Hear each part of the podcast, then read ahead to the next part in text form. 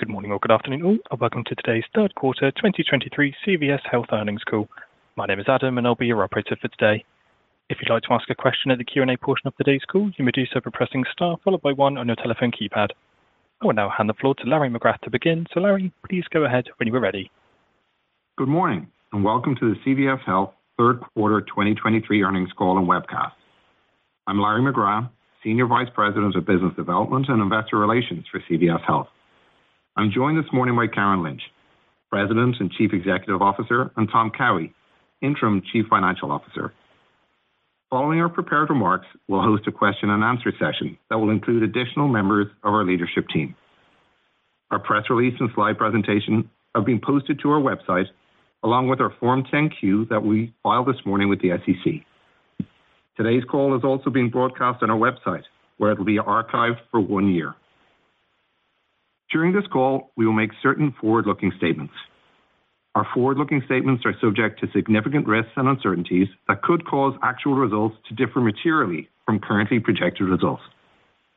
We strongly encourage you to review the reports we file with the SEC regarding these risks and uncertainties, in particular those that are described in the cautionary statement concerning forward-looking statements and risk factors in our most recent annual report filed on Form 10-K, our quarterly reports on Form 10-Q, the most recent of which was filed this morning, and our recent filings on Form 8-K, including this morning's earnings press release.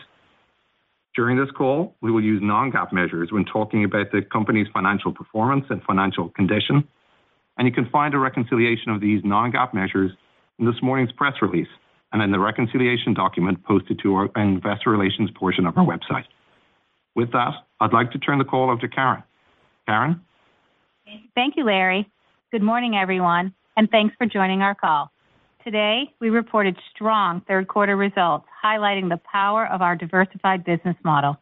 We delivered adjusted EPS of $2.21 and adjusted operating income of nearly $4.5 billion. Our consolidated revenues for the quarter of almost $90 billion reflect an increase of nearly 11% over the prior year. And once again, we generated outstanding operating cash flows, bringing our year-to-date total to $16.1 billion.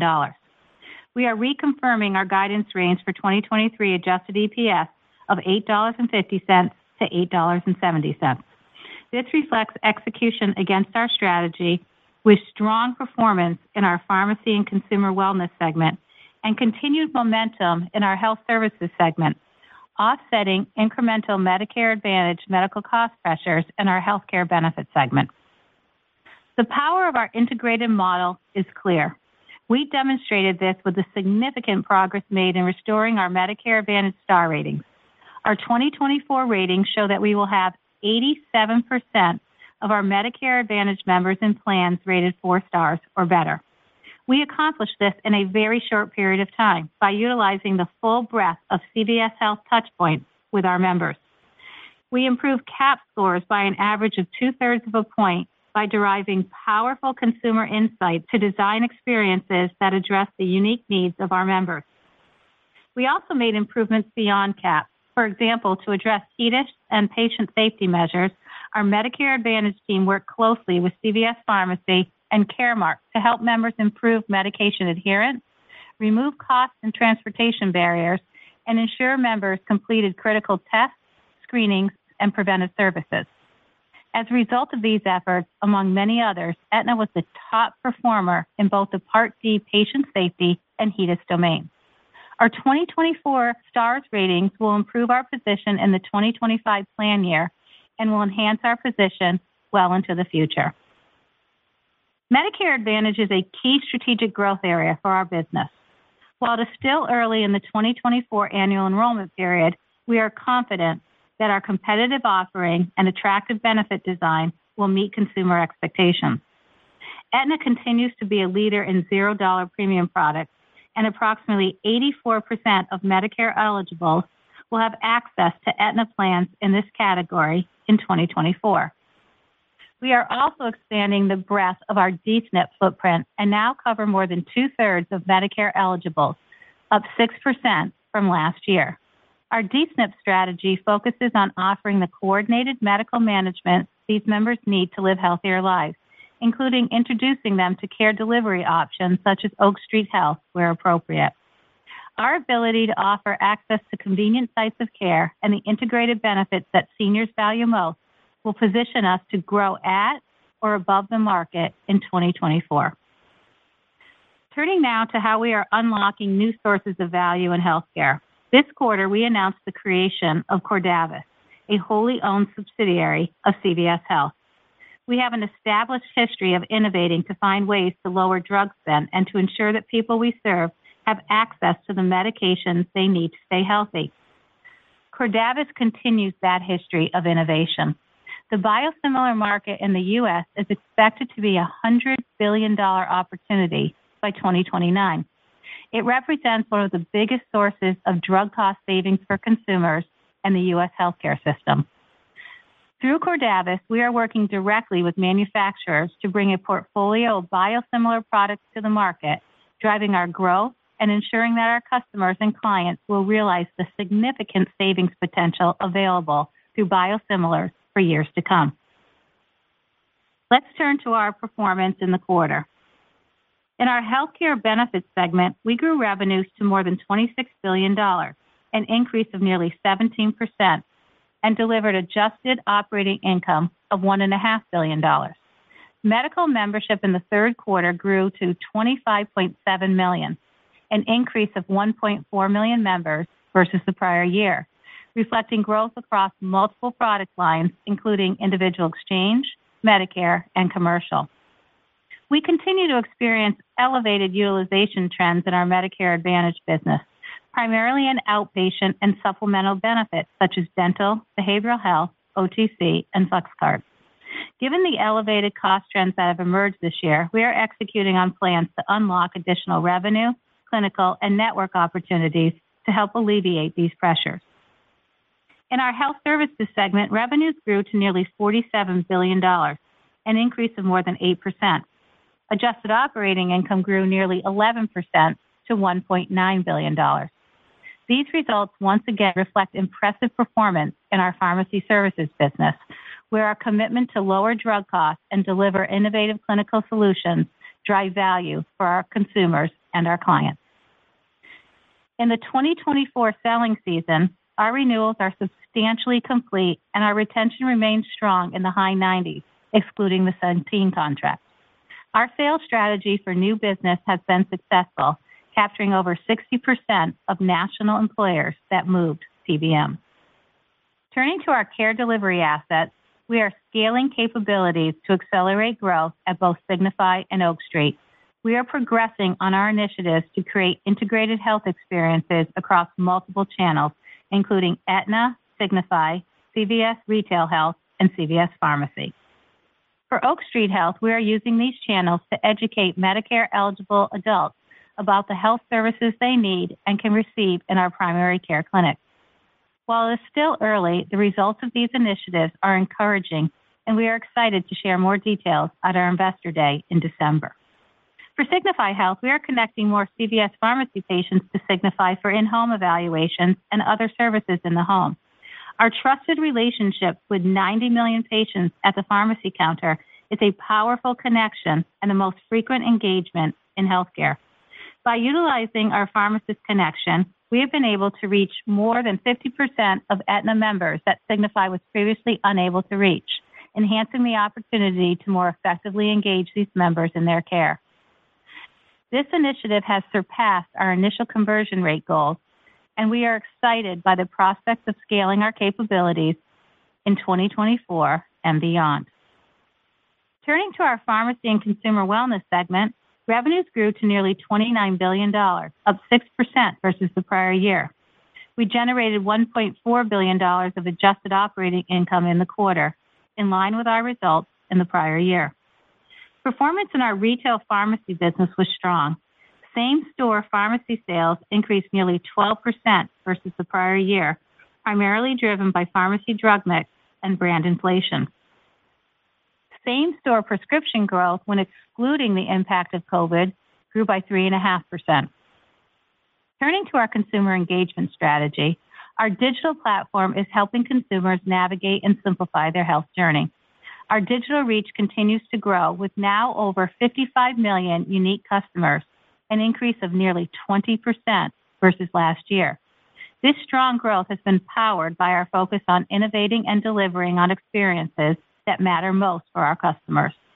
We have been removing barriers to digital adoption and making it easier for customers to access the services they seek, such as pharmacy refills and advanced scheduling for immunizations online. Our strong digital engagement and enhanced capabilities will strengthen our ability to drive seasonal flu, COVID, and RSV immunization awareness and connect patients to our CVS locations for these important health services. Before I turn it over to Tom to discuss our financial results, I'd like to highlight some recent changes to our leadership team. As we previously announced, I would like to welcome Brian Kane as our new president of Aetna. Brian's extensive industry experience will be critical as he and his team work to deliver consumer-centric, holistic healthcare to the more than 35 million members served by Aetna. In mid-October, we also announced that Sean Guertin, our Chief Financial Officer and President of the Health Services business, is taking a leave of absence due to unforeseen family health reasons. Tom Cowie has been appointed to the role of Interim CFO, and Mike Pykos has assumed the role of Interim President of Health Services. Both Tom and Mike are well-positioned to continue to seamlessly execute on our strategy. Finally, I would like to thank our colleagues for the commitment and dedication they show every day to support our customers, our clients, and our patients.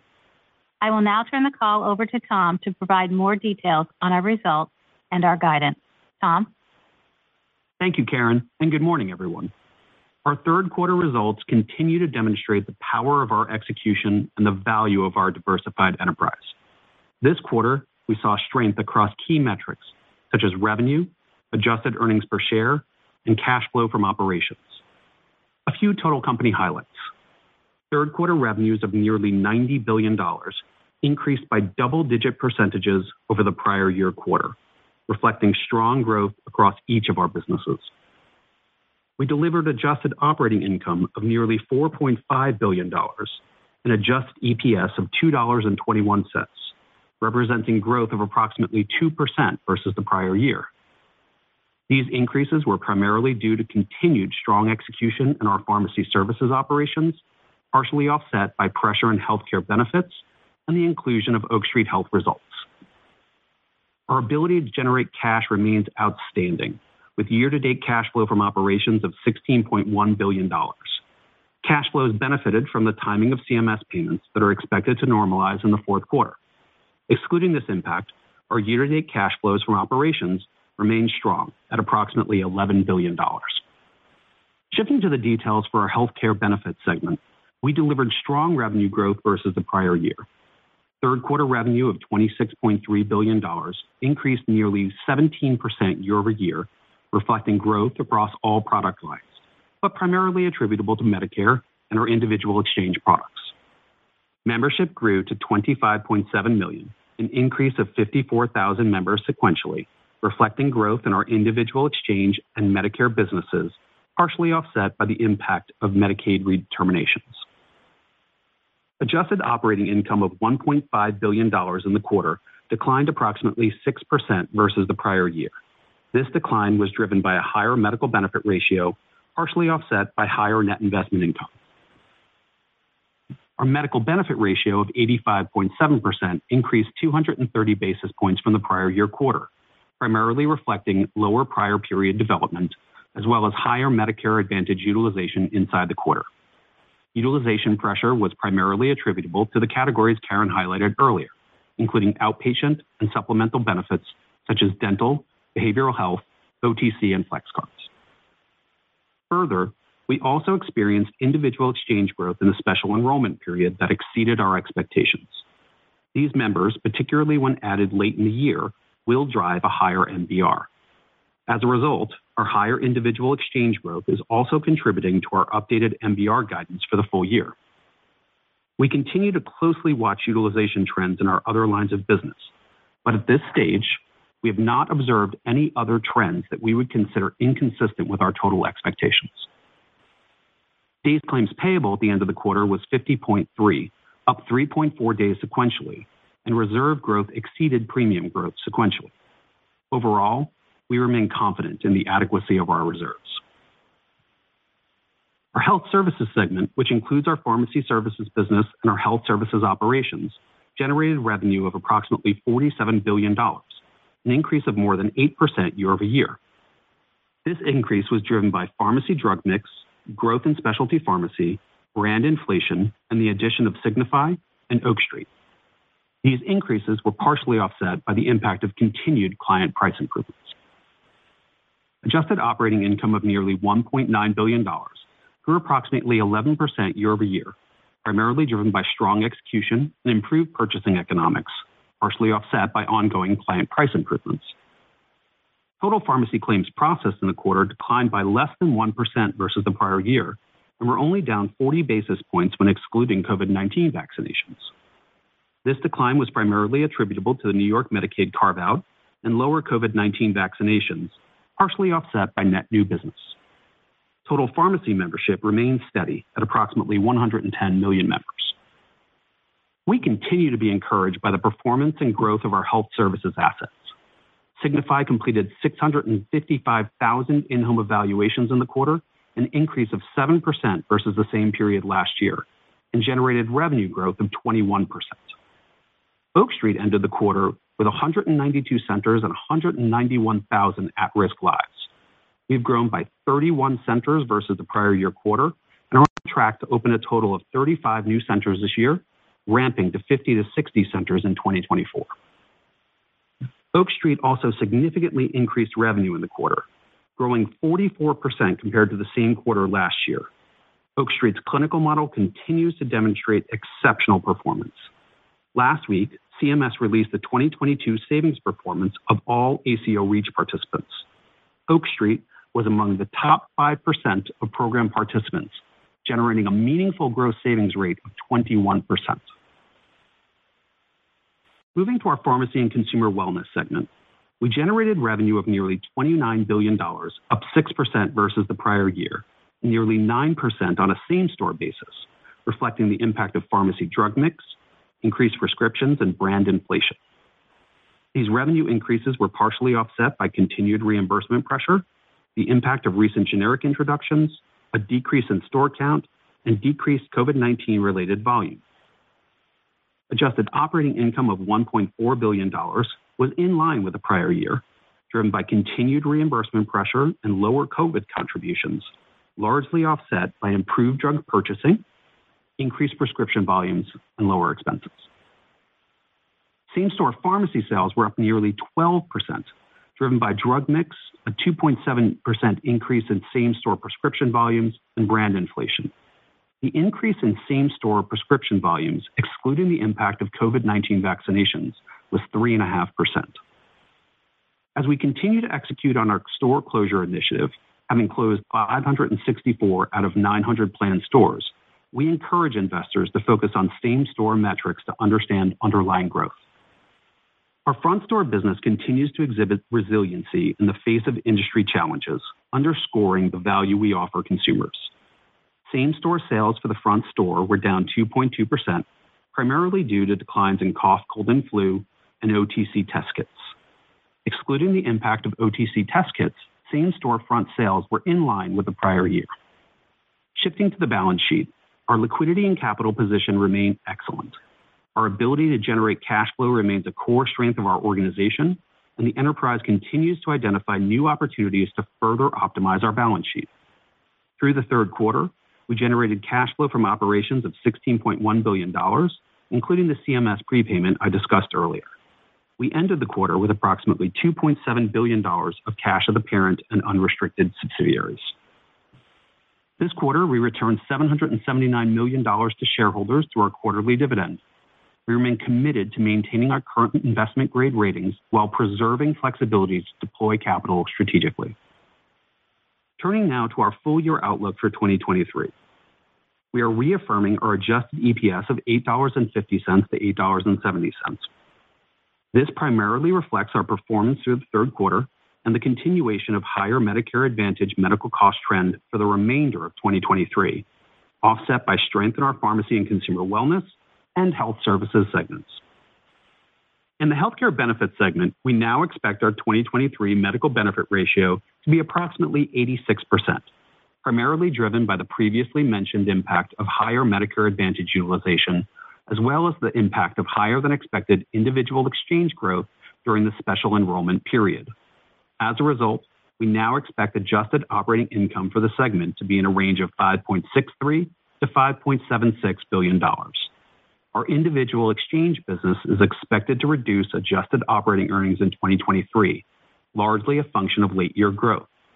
However, this business is now poised to reach an annualized run rate of more than $6 billion of revenue, and we are well positioned to earn a positive margin in this business in 2024 based on specific actions our teams are implementing, including pricing adjustments. In our health services segment, we are updating our adjusted operating income guidance to a range of $7.18 to $7.31 billion, reflecting the strong execution year-to-date in our pharmacy services business and our expectation of continued strength for the remainder of the year. In our pharmacy and consumer wellness segment, we now expect adjusted operating income in a range of $5.76 to $5.86 billion, primarily driven by higher contributions from seasonal immunizations, partially offset by lower than expected script volume, primarily attributable to Medicaid redeterminations. Shifting to our cash flow, given our strong performance year-to-date, we now anticipate full year 2023 cash flow from operations to be at the upper end of our range of $12.5 to $13.5 billion. Our expectation for capital expenditures is now $2.5 to $2.7 billion. We're also updating our adjusted effective tax rate to 24.9%, and our share count to 1.291 billion. You can find additional details on the components of our updated 2023 guidance on our investor relations webpage. Before I conclude my prepared remarks, I want to give you an update on the headwinds and tailwinds for 2024, starting with the headwinds. As we previously discussed, the decline in our star ratings for benefit year 2024 will pressure our Medicare Advantage margins. We now expect the impact to be closer to the low end of our previously communicated range of $800 million to $1 billion. We continue to expect the current level of elevated utilization in our Medicare Advantage book to persist and, out of an abundance of caution, are maintaining a provision for further utilization pressure in 2024.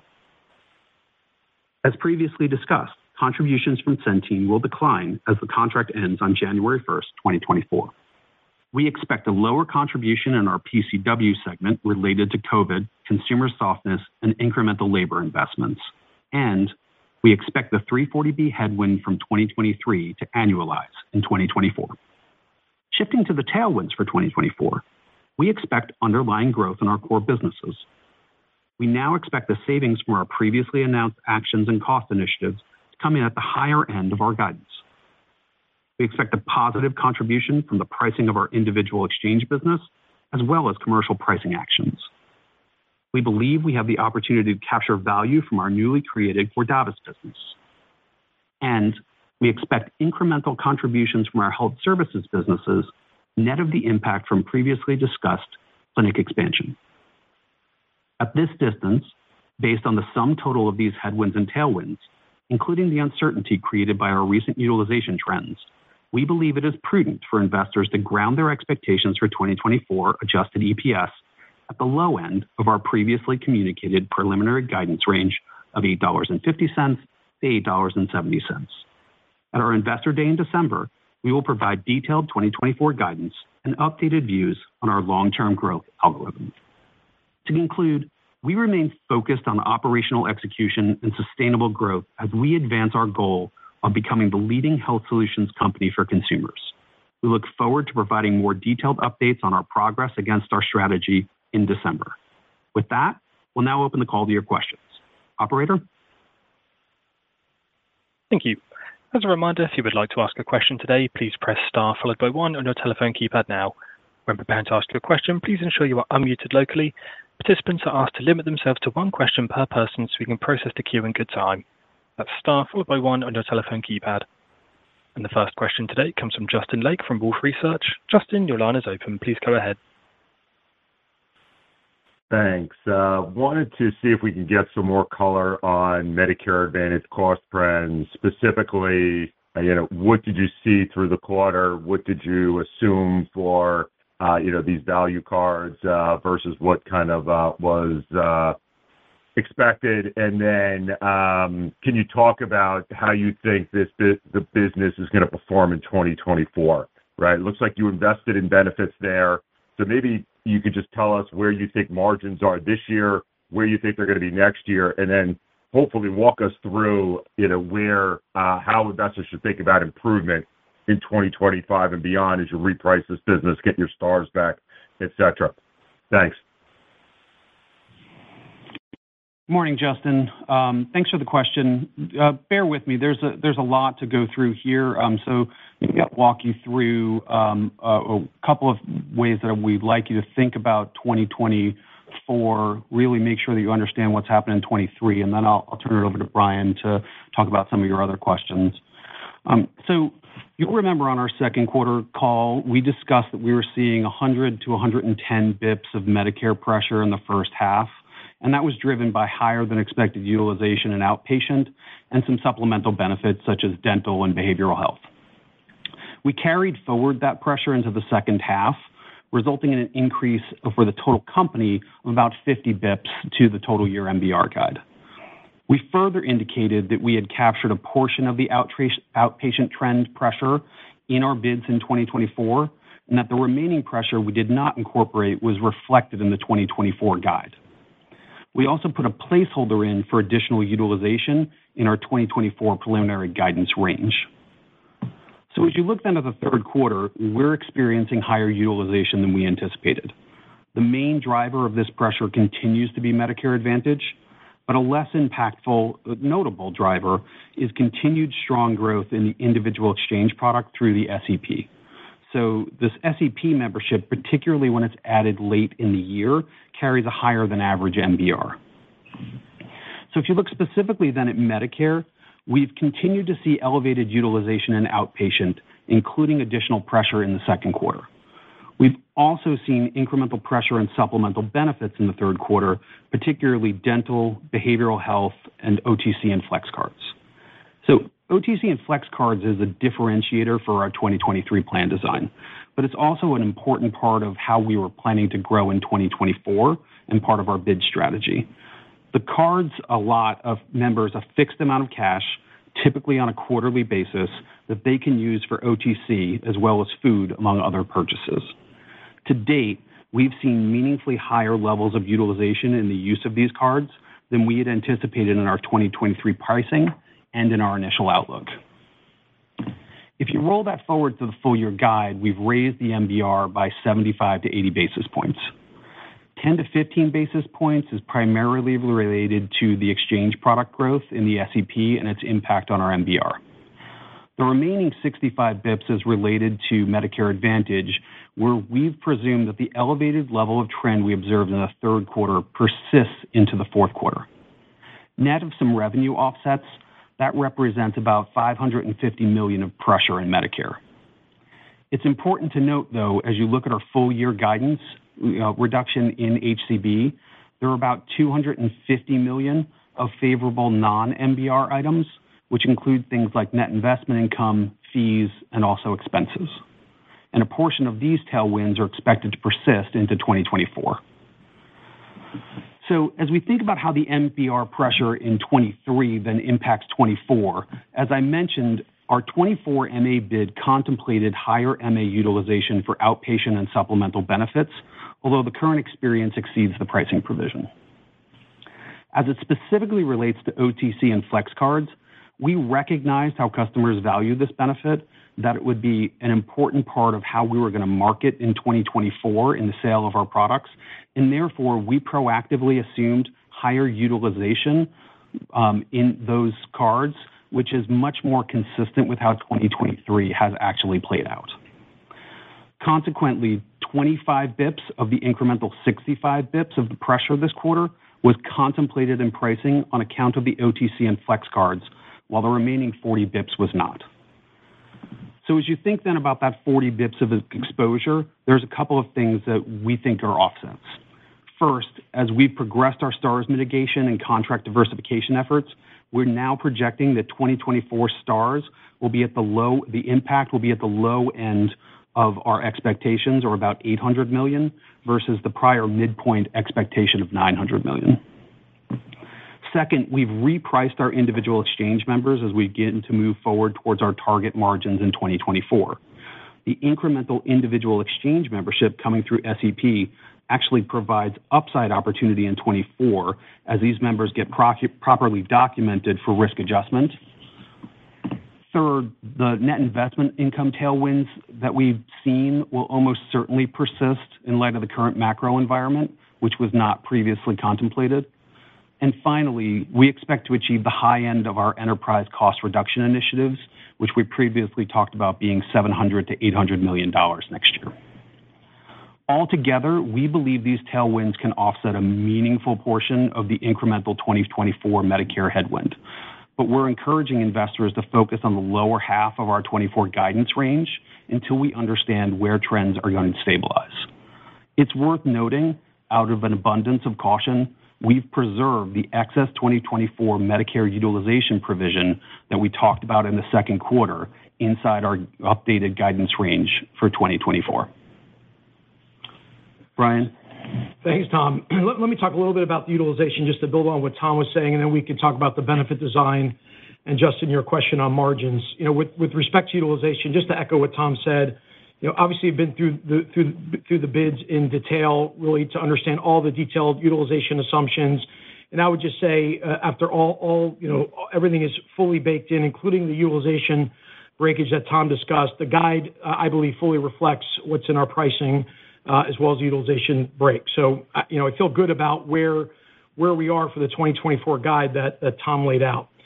Just with respect to some other categories, I think it's important to say that in none of the other service categories, besides the outpatient and some of the supplemental benefits that Tom went through, are showing any pressure. Inpatient is well controlled, for example, as well as other service categories. On the individual side, I think it's important to mention what Tom did, which is to say, we did get more members in the SEP period than we anticipated, which actually I think is a good thing for 2024. And so while it's creating some pressure in 2023 because they come in late in the year and you don't have the opportunity to document their conditions, between the pricing increases that we put through as well as our risk adjustment processes that will really ramp up for 2024, it's actually a nice tailwind for 2024. Our commercial business also was doing well, our group commercial business and our Medicaid business, so there's no other pressures there. This is really a Medicare story, and as I said, I think we're fully covered with our 2024 guide. Justin, with respect to your benefits question, you know, it was important for us coming into 2024 to maintain benefit stability for our members in light of, obviously, the STARS pressure that we faced. This is a important strategic priority for Medicare. It not only impacts our business on the Aetna side, but also has wide-ranging impacts across the enterprise. And so this was a business that we were committed to maintaining benefits stability and being thoughtful in some of the investments that we made. So, for example, on the D-SNP side, that's clearly an area where we leaned in. Our focus was on the flex cards, and as Tom said, these are cards that our members can use for food, OTC, utilities, et cetera. We believe this was an attractive benefit, but importantly, the assumptions we used for 2024 effectively assume full utilization. And so there's just not a lot of incremental breakage that can occur in 2024 relative to the D-SNP population. I'd also remind you that our D-SNP population is largely HMO, and so they weren't impacted by the STARS challenges that we've had for 2024. So as you think about marginal contribution and where our benefit design is and our anticipation to grow that book, actually, you know, we expect marginal profit contribution on new members for D-SNP. And so actually view that as a positive. And on the general enrollment side, we were very targeted in our investments, and the investments we made tended to be in new plans as opposed to existing plans, which actually was a thoughtful way of really driving opportunities for growth without burdening the entire book with incremental costs. So again, I feel good about 2024, where we're positioned. And I would say, as Karen said in her opening remarks, feel very good about our ability to achieve at or above market growth on the Medicare side. And then finally, on your margin question, Clearly, we're way below where we need to be on 2024 margins. We understand that. Our expectation for 2025 is that we'll take significant ground against our margin targets. Obviously, we need to see where the rate notice comes out, what the competitive dynamic is, but you should expect 2025 for us to see incremental margin improvement and hopefully material improvement in that regard.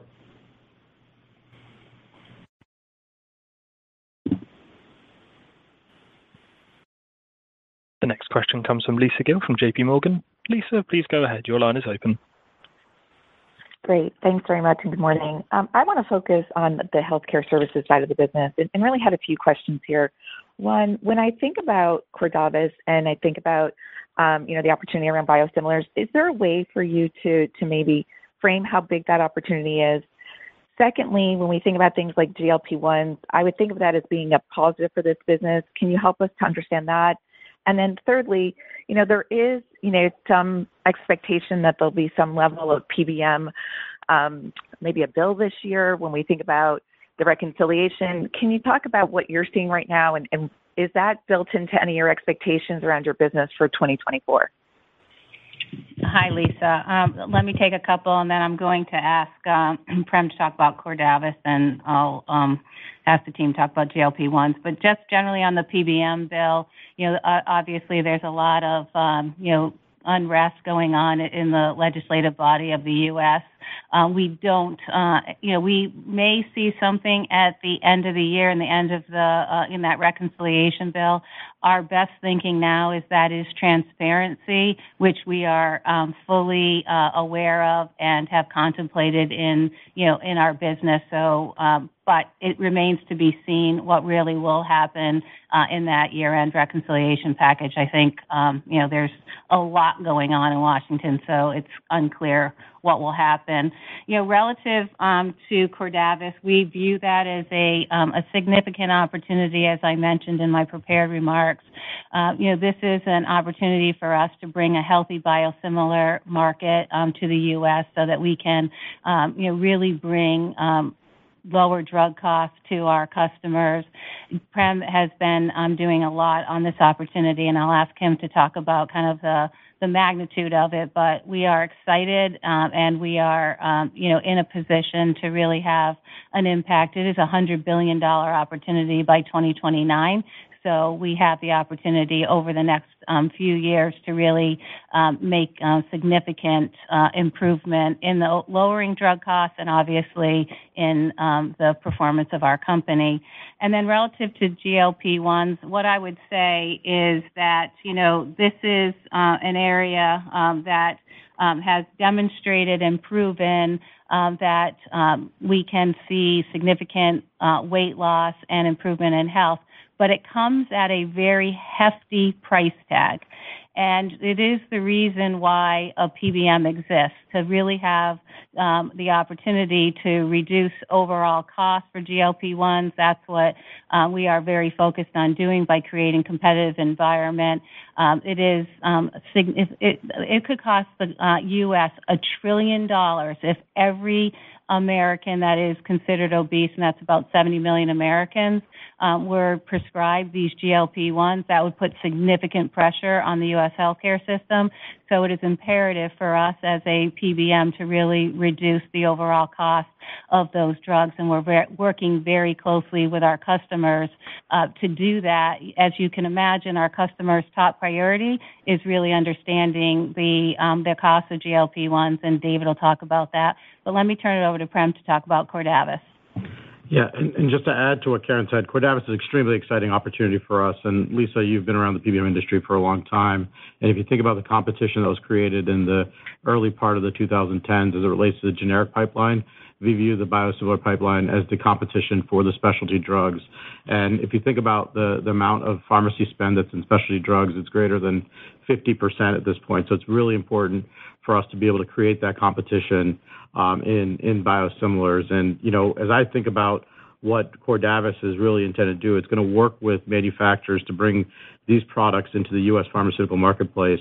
One of the big pieces that we need to ensure is what I'd say is continuity of supply of these products in the marketplace, and that's one of the things that Cordavis will work for. So our first product that we'll launch, as we mentioned earlier in the year is going to be a contract with Sandoz to co-manufacture and commercialize Hyrimoz and this biosimilar product for Humira. And we'll be launching that in the first quarter of 2024. And recall, we mentioned that we were going to launch it at a list price that's greater than 80% lower than the current list price for Humira. So, you know, again, it creates lower costs for consumers, better access, and affordability across the board. As we look out into 2024 with Cordavis, we intend to have a full portfolio of products as we see other biosimilar competition coming in the specialty marketplace to facilitate the broader access of these products in the U.S. And I'll hand it over to Tom to talk about some of the questions on the financials on that.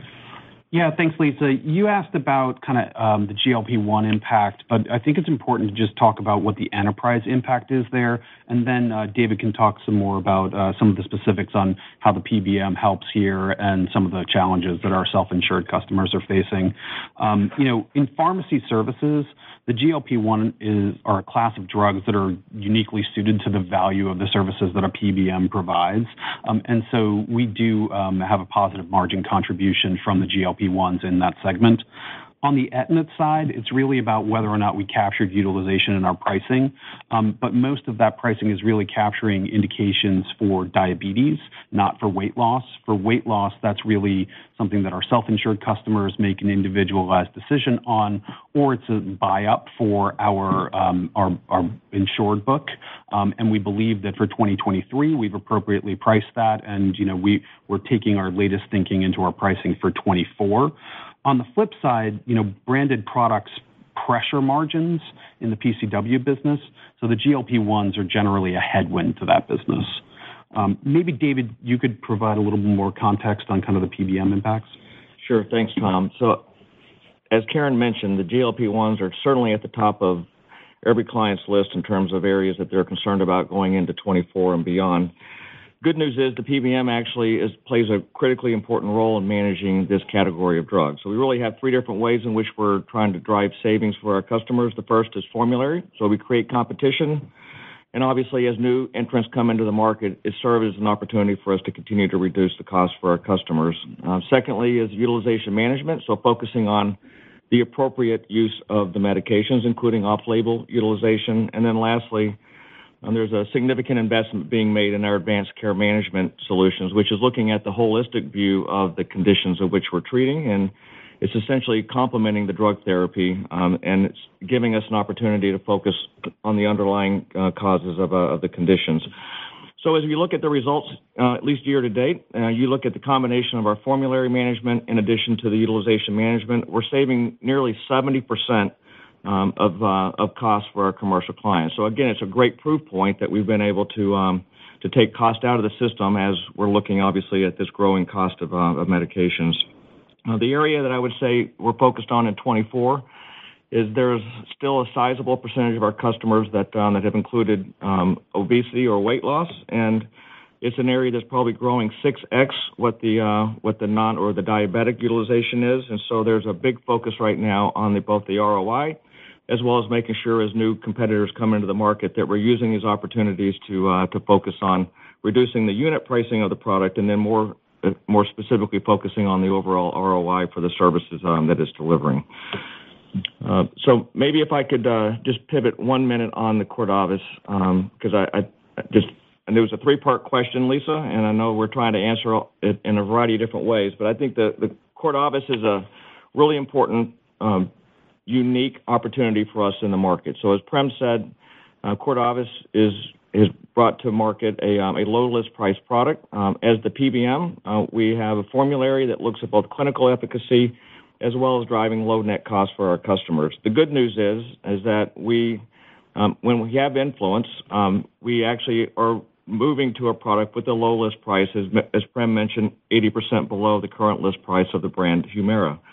So it does require changing the market. So if you look at how we're looking at the opportunity going into 24, it's can we move enough share in order to create value for our customers? In our models, we believe we can take 50% of the 2022 cost out for this category by moving aggressively to a low list price product.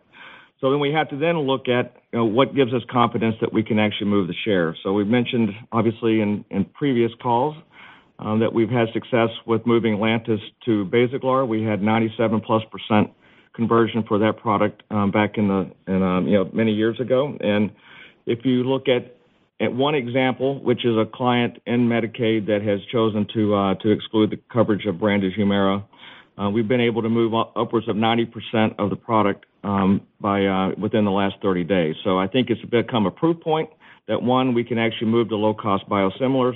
We can actually reduce the cost of the category for our customers, and ultimately make sure we're preserving the experience for the members. So I think, again, we're pretty bullish on our opportunity of changing the marketplace and capitalizing on bringing new innovative therapies to market. Thank you. The next question comes from Nathan Rich from Goldman Sachs. Nathan, your line is open. Please go ahead. Great. Thanks so much for the questions. It sounds like Oak Street is kind of scaling in line to maybe a bit better than your expectations. I guess, could you maybe just update us on how you're thinking about the incremental platform contribution next year and what you see as the kind of biggest opportunities for practices in terms of how they need to adapt, just given the tougher rate environment that we're going to be in for Medicare next year? And from a capital deployment standpoint, can you talk about your appetite for additional M&A from a care delivery standpoint? Is that something that they're looking at currently, or do you need to kind of allow the existing kind of assets to mature more before you look to build further? Yeah, maybe I'll start on the operational priorities and then turn it over to Tom on the financials. The biggest thing for us is keep focusing on what we do best, which is keep our patients healthy and out of the hospital. We know if we apply our care model, we'll do that. And we have the proof points, whether it's the Medicare Shared Savings Program a couple of years ago where we were top 1% performer, whether it's the ACO REACH program, which has risk score caps, or whether it's an MA, that we can create a lot of value by keeping our patients healthy and then capturing that savings. And so that's the biggest focus at Oak Street, is running our care model, running it well, running it every day, running it every center, and keeping that culture intact. And if we do that, we'll be in great shape. And I actually think that if you think about the medium or longer term, I think the changes in how they're doing risk adjustment will be a tailwind for us, because it's going to make sure that you're doing the right things to care for patients, and that's what's driving your business. And if it's harder for others, I think that'll just further differentiate the Oak Street platform. So that's our focus. Thanks, Nate. As you think about the financial impact, and I think you're specifically referring to V28 on the risk model, which is something that we spent a tremendous amount of time thinking through in diligence. We think that there's a lot of opportunity here over the long term as we think about the ability of Oak Street, their people, their process, their technology to really adapt to a changing regulatory environment. And so we have a lot of confidence in their model. We have a lot of confidence in their ability to execute this. The issue as you think about this is really going to be, what's the timing impact of this? They've eliminated a lot of more generic codes, and they've added a lot of HCC indexes to more complicated codes where they think there's a higher correlation with costs. And so we've got to both set the systems up to ensure that we're capturing the appropriate data to help not just think about what the gross impact is, but what the net impact is. And then we need to have the encounters happen to actually, capture that data. And there's lots of other mitigants. I think as we looked at Oak Street, we're pretty comfortable that they're in better shape than a lot of other participants in the industry. But because of kind of the timing of the implementation of these changes, it is only a third phased in next year, but we think it'll probably have about a 2% revenue impact. But we actually think that gap will shrink over time, even as V28 is more fully implemented. And all of that is captured within our preliminary guidance range. Overall, we actually feel really good about Oak Street's model, its ability to deliver exceptional care. I think the ACO REACH results is just another great example of how their model is differentiated versus what else is out in the marketplace.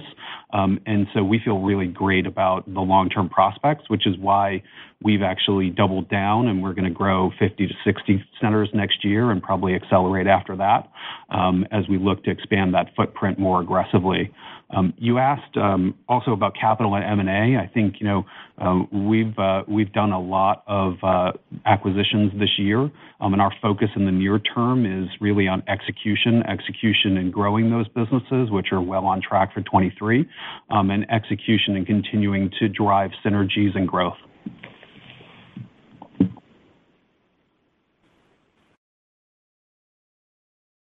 The next question comes from Kevin Caliendo from UBS. Kevin, your line is open. Please go.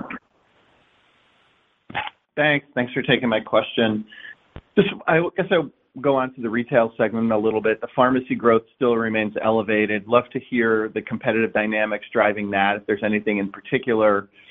And then also exactly how much the increased vaccine is contributing to the change in retail this year and what you expect for next year. You called out a couple of the headwinds and tailwinds broadly, but specifically just for the retail segment, how should we think about any micro headwinds and tailwinds within that segment for 24? Thanks. Sure. Why don't I start, and then Prem can give you a little bit more color on kind of the competitive environment. You asked specifically about some of the tailwinds in that segment. I think there's two things that I'd call out. The first is just strengthen our immunization franchise, and the second is I think that as you look at where the consensus was for that business, I don't think that we're getting enough credit there for some of the actions that we took to restructure Quorum last year and some of the benefit that that would provide, some of the store closures, which continue to ramp, and some of the benefits that you're starting to see from that, particularly as we've exceeded all of our goals on employee retention, but importantly on script retention and also front store retention. So we've done really well, and kudos to that team on the execution there. But as you think maybe about the immunization franchise, we did just under 8 million vaccines in the quarter. Flu represented probably about half of that total, with COVID probably about a quarter. And the remainder is a variety of different vaccines, but also included the new RSV vaccine, which we saw strong growth in. Performance across that book was quite good, and a lot of that actually has to do with some of the efforts of our trade team, which helped to really drive some of the strength in the quarter. We project that vaccines are probably going to peak early in the fourth quarter before declining in 2024, and that's primarily due to COVID softening versus part of the early part of 23, when the public health emergency was still in effect. As COVID moves into the endemic phase, our plan is that we're going to talk about the vaccine franchise more holistically, but we do think that there's going to be pressure there because COVID is going to wane. And I think as you think about next year, we've anticipated that the current level of performance is not going to persist, partially because of COVID, partially because of the typical dynamics of just rate and reimbursement pressure, but also about a little bit of a provision for consumer softness. Prem, maybe you could talk a little bit more about kind of the script growth and underlying dynamics in the market. Yeah, sure. Thanks. So our retail pharmacy business continues to be execute and deliver strong results across scripts, service, and our transformational initiatives. If you think about our same-store scripts, we grew 2.7%, and if you exclude COVID, we grew 3.5%. So continued strong momentum on script growth. On the service front, we continue to measure NPS, and our NPS, year-to-date is about 40 basis points higher than prior year. So continue to have strong service, and we know that service is a primary reason to retain and grow scripts. And then lastly, I think the transformational initiatives that we're focused on, first and foremost, how do we lower our cost of goods, and then also continue to think about our engagement with consumers through our innovative omni-channel strategies. And we continue to think about ways in which we can make the consumer experience easier. One of the things that we did during COVID was we did group scheduling as well as, multi-vaccine scheduling this year that had very good results for our consumers in the marketplace.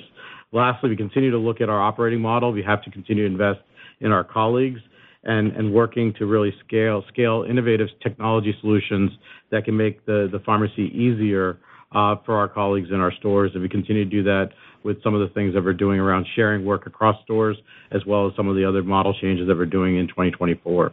And lastly, it's incredibly important for us to continue to deliver payer value in terms of our clinical and value-based programs for consumers, focused on things like our stars rating. So we work very closely with our MA partners, including Aetna, on that to drive adherence and patient outcomes and be the number one national chain really across those measures.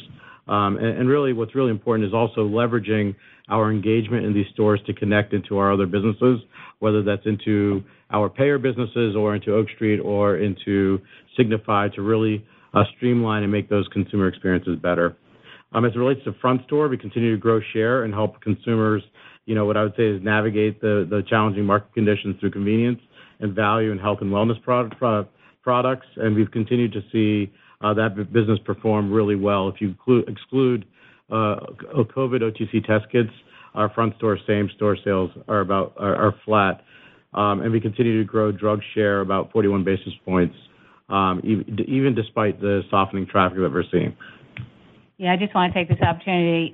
Kevin, you talked about the competitive dynamics, and, you know, there's a lot of discussion around the labor market. And what I would say is that as a company, we are committed to providing the best place to work for all of our colleagues, including our pharmacists and our pharmacy techs. Over the last year or so, we've made a number of investments for our labor. You know, by the end of the year, we'll have wage investments of over $1 billion. We continue to invest in our technology to support our teams in the field so that they can have streamlined workflows and, you know, smoother operations. We are committed and continue to hire.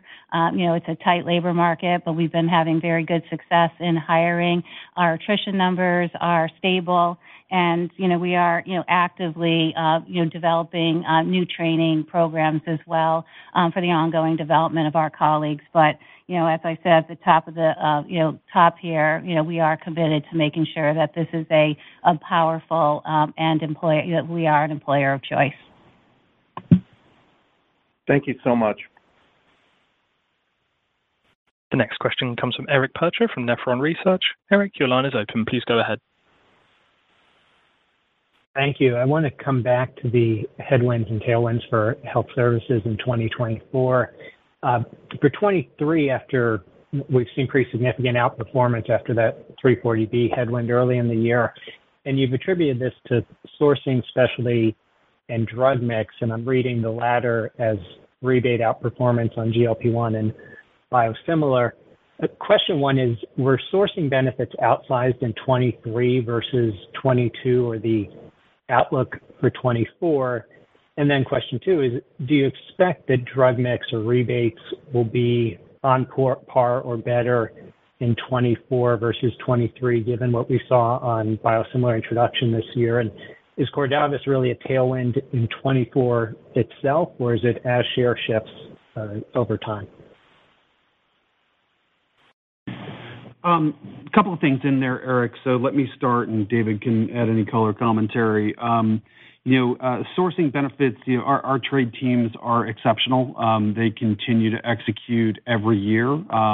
You know, some of the strength that we saw in the vaccine franchise is, you know, part of their efforts and some of applying some of their strategies to what we do more broadly. So I wouldn't say that there's anything exceptional except for the fact that that team is exceptional every day.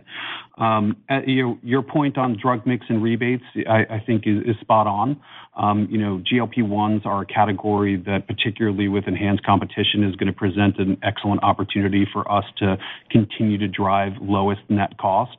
But the way that that's developed this year has you know, made some of our guarantees less onerous to hit. And as we think about Cordavis in 2024, we absolutely believe that there will be a benefit, you know, as we drive volume through that organization.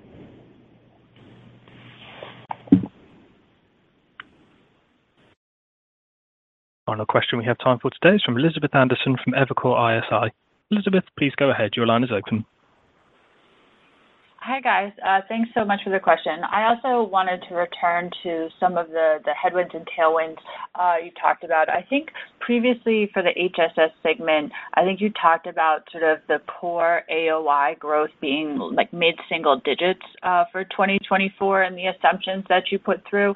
So I was wondering if you still, like, given all those headwinds and tailwinds that you say that would be sort of how you would still position that business. And then secondarily, I hear what you're saying about some of the labor investment. How do we think about that on more of a like quantitative level in terms of 24, like, you know, versus obviously some of the cost savings that you mentioned on the more corporate level? Thank you. Thanks, Elizabeth. So I think that as you think about core growth, I think that's probably the best way to start to think about this. So, you know, we do think that, you know, you should see mid-single-digit core growth out of the business.